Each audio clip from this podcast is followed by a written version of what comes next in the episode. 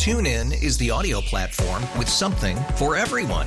News. In order to secure convictions in a court of law, it is essential that we conclusively. Sports. Shot clock at four. Doncic. The step back three. You bet.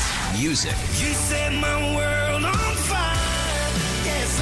And even podcasts. Whatever you love, hear it right here on TuneIn. Go to tunein.com or download the TuneIn app to start listening. It's 9:30 in 716.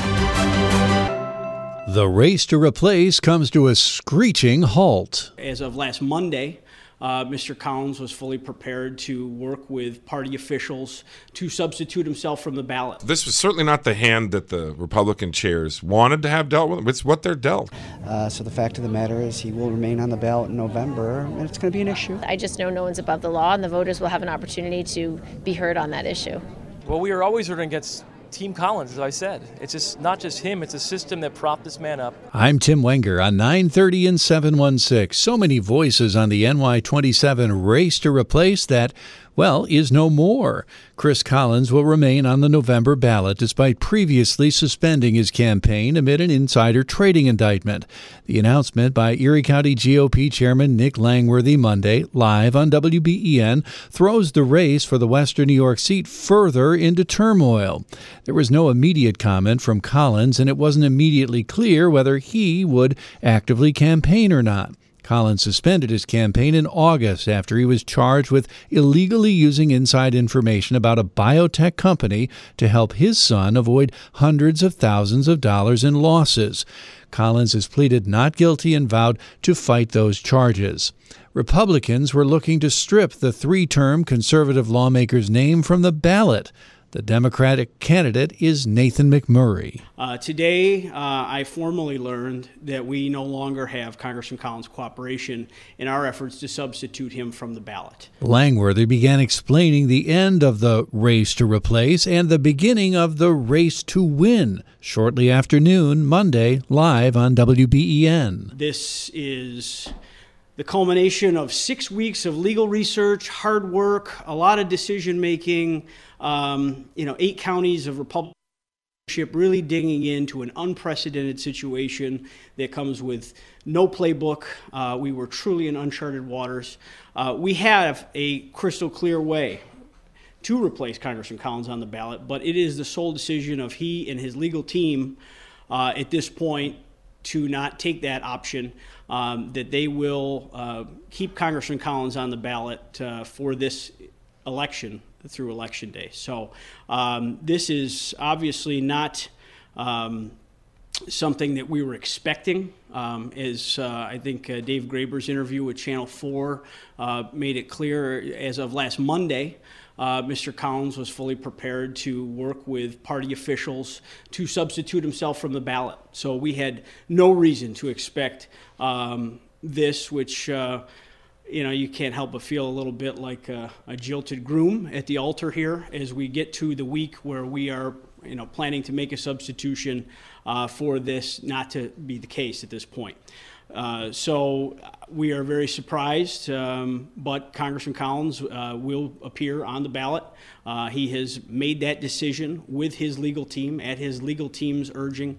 Um, we maintain that you know we, we definitely had uh, a, a crystal clear avenue to replace Congressman Collins on the ballot, but it's no longer in the best interests of his um, legal team and legal defense, is what I am told is the reason that he has chosen uh, to remain on the ballot at this time. Um, you know, this this comes as, as, a disappointment to Republican leaders. Uh, uh, myself, along with others across this district, which we thought it would be better to offer voters a choice of a candidate that did not face the distractions of a legal defense at this time. Um, you know, I believe in, you know, Congressman Collins has uh, um, owed his day in court, which will come at some point next year. Uh, but um, and it made sense at the time of him suspending his campaign to go focus on that legal defense rather than to face a tough uphill campaign. Now, at the same time Langworthy was speaking at GOP headquarters, Democratic congressional candidate McMurray was reacting to word that his opponent would actually be who he was battling all along. Well, we are always rooting against Team Collins, as I said. It's just not just him, it's a system that propped this man up, that celebrated him. They knew his faults. I've talked to you about it before. We knew who this man was. That's why there was such opposition to him before. But nonetheless, they said, we're going to endorse him anyway. We're going to believe in this man anyway. So we're fighting against corruption. And that corruption is top down, and it's a team of people who said, This man is our standard bearer. And we need to fight that. And the people of Western New York need to understand that the people involved in that team believed that they could force this man upon you.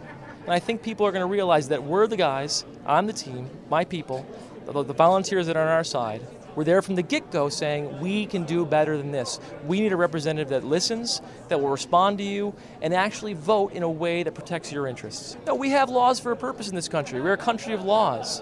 You can't break those laws. If you break those laws, there's consequences. Mr. Collins is learning about that.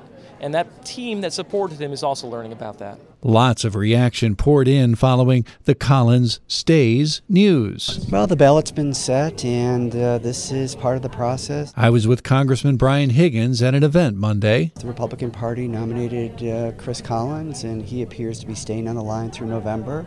Uh, Democrats have a very energetic candidate, Nate McMurray, a supervisor and a very conservative uh, town in uh, western New York. He's done some very good things there. Uh, the National Democratic Chair is in uh, western New York today, uh, stumping for Nate McMurray. I think he'll have the financial support he needs, and uh, this is what elections are about. Do you think this is the way? I mean, is this the way you thought it would go, wanted it to go? Well, I think there was pretty clear speculation that there was an effort to get Chris Collins off the ballot and it seemed as though he was cooperating, but something seems to have occurred in the last several days uh, that put an end to that, and uh, they can't get him off the ballot unless he's willing to come off the ballot. Uh, so the fact of the matter is, he will remain on the ballot in November, and it's going to be an issue, obviously. So, you're in Congress, so you deal with this every day. How do you go to Washington as a sitting member of Congress in this scenario? How do you go about your daily business and, and do what needs to be done for the people in your district? Well, I, I don't know. I, I, really don't know. Uh, uh, he doesn't have committee assignments anymore, and uh, uh, obviously, this will not be adjudicated before the November election, so that's not going to change. So uh, it appears as though from here on out through the end of the the, the, the, the, calendar year uh, that Chris Collins will still be in Congress. Uh, but he will be on the ballot in November, and that's uh, there's nothing they can do about that. The party uh, the local Republican Party or the National Republican Congressional Campaign Committee without his cooperation. So, whatever occurred in those discussions, uh, whether it's a legal strategy or a political strategy, uh, I don't know. And uh, as uh, I heard briefly, the chairman of the Republican Party, Nick Langworthy, said he has to respect Chris Collins' decision. Setting aside Republicans, Democrats, Independents, whatever party might be, I mean, you, this kind of is, is one of the reasons the public has a bad taste for politics and politicians. Yeah, for good reason and with justification. It's on both sides. You know, uh, uh, certainly the you know the most uh, the most. Uh, uh, publicized uh, problems are with Republican members of Congress, but Democratic members of Congress also have uh, experience similar things. And you're right, it contributes uh, to the negative view that people have about the institution of Congress generally, and that's that's a, a bad thing. Uh, it's not the only reason that Congress has low approval ratings, but uh, certainly it's a contributing factor to it. Uh, and it's unfortunate because you know the the institution of Congress historically, in terms of constitutional powers, is the most powerful branch of government uh, to, to tax and spend, to make laws, and the administration enforces laws, the executive branch enforces laws. And I think of late, uh, Congress has been marginalized in, in a lot of ways. And I, I just think, I, I wish it, it, would just get back to its traditional role. Uh, they call that in congressional parlance uh, regular order, but it basically means empowering the members, empowering the committees to do what it is they were set up to do. And I think too much power, both on the Republican side and the Democratic side, uh, has been centralized under one leader, and that's not good for the process. Well, obviously, no one should be above the law. Senator Kirsten Gillibrand was at the same event and spoke with me briefly on the Big Collins news. And I think uh, what the allegations are are very serious. Um, I worked hard to pass the Stock Act, which banned insider trading by members of Congress. And I think that was highly relevant for this investigation and for the allegations that the government put forward against the congressman. Are you surprised by this move, or is this kind of what you expected would happen? In terms of him staying on the ballot, um, I don't know his motivations. I just know no one's above the law, and the voters will have an opportunity to be heard on that issue. How you're on the other side, you're in the Senate, um, but how do you go to Washington as a sitting member of Congress under indictment and carry out your business? He plans to do that if he wins. I, I don't know how he does it, and I think you know we're supposed to be public service first, and obviously the allegations uh, show that he was putting his financial gains first, uh, that of his family and his uh, family members' friends. So. Do you know Nate McMurray?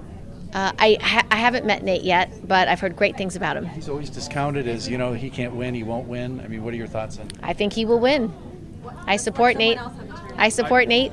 Well, I'll tell you, uh, I was shocked. Analysis now from GOP political strategist Michael Caputo. I was totally shocked. It's, you know, I, I guess this was certainly not the hand that the Republican chairs wanted to have dealt with. It's what they're dealt, and and now as Republicans in uh, New York 27, it, it's it's going to be a difficult race. There's no question. You say you were shocked. Um, looking at this from Chris Collins' perspective, it, it kind of comes. Uh, we're being told at the advice of his attorneys, uh, knowing that his attorneys advised him to do this.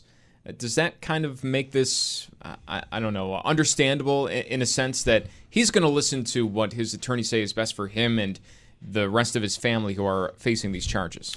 Well, don't forget that that uh, Congressman Collins is is saying that he's innocent, and if he's in fact innocent, uh, and we all, you know, in this country we believe, you know, innocent until proven guilty. If he's in fact innocent, then he wants to keep his job, right? He loves being a congressman, but at the same time, I, I'm not an attorney. Uh, I've talked to a lot of them in recent years, and you know, they would two things. Number one, I think it's complicated if you're starting to try and push, push somebody off a ballot to run for something, a lower office, so you can clear the ballot for another Republican to run in New York 27, and then you don't intend to serve in that office.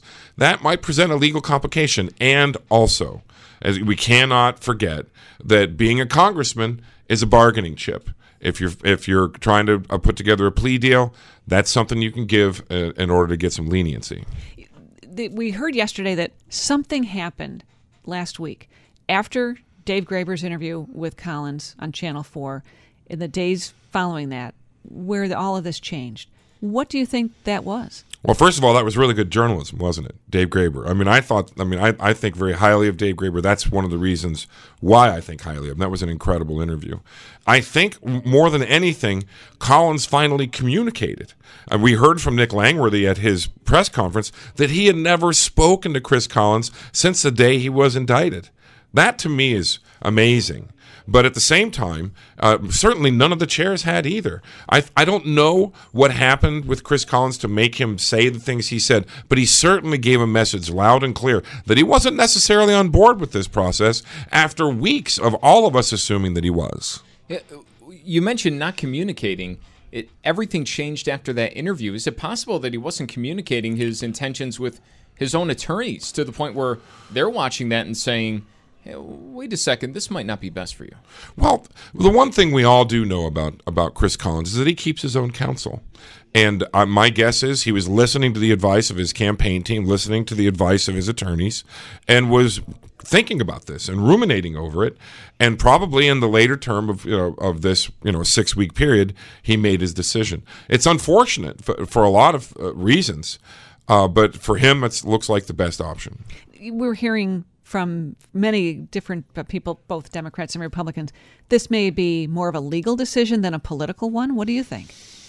Well, I don't think it's the best thing uh, for the people of New York 27, I, but also as a Republican, um, I have to believe that we're probably better off running with Chris Collins on the ballot starting now than we would be if we tried to replace him.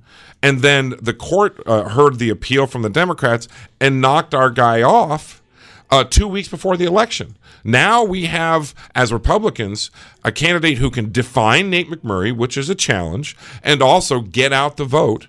And we've got 50 days to do it, and probably 1.3 million dollars to do it.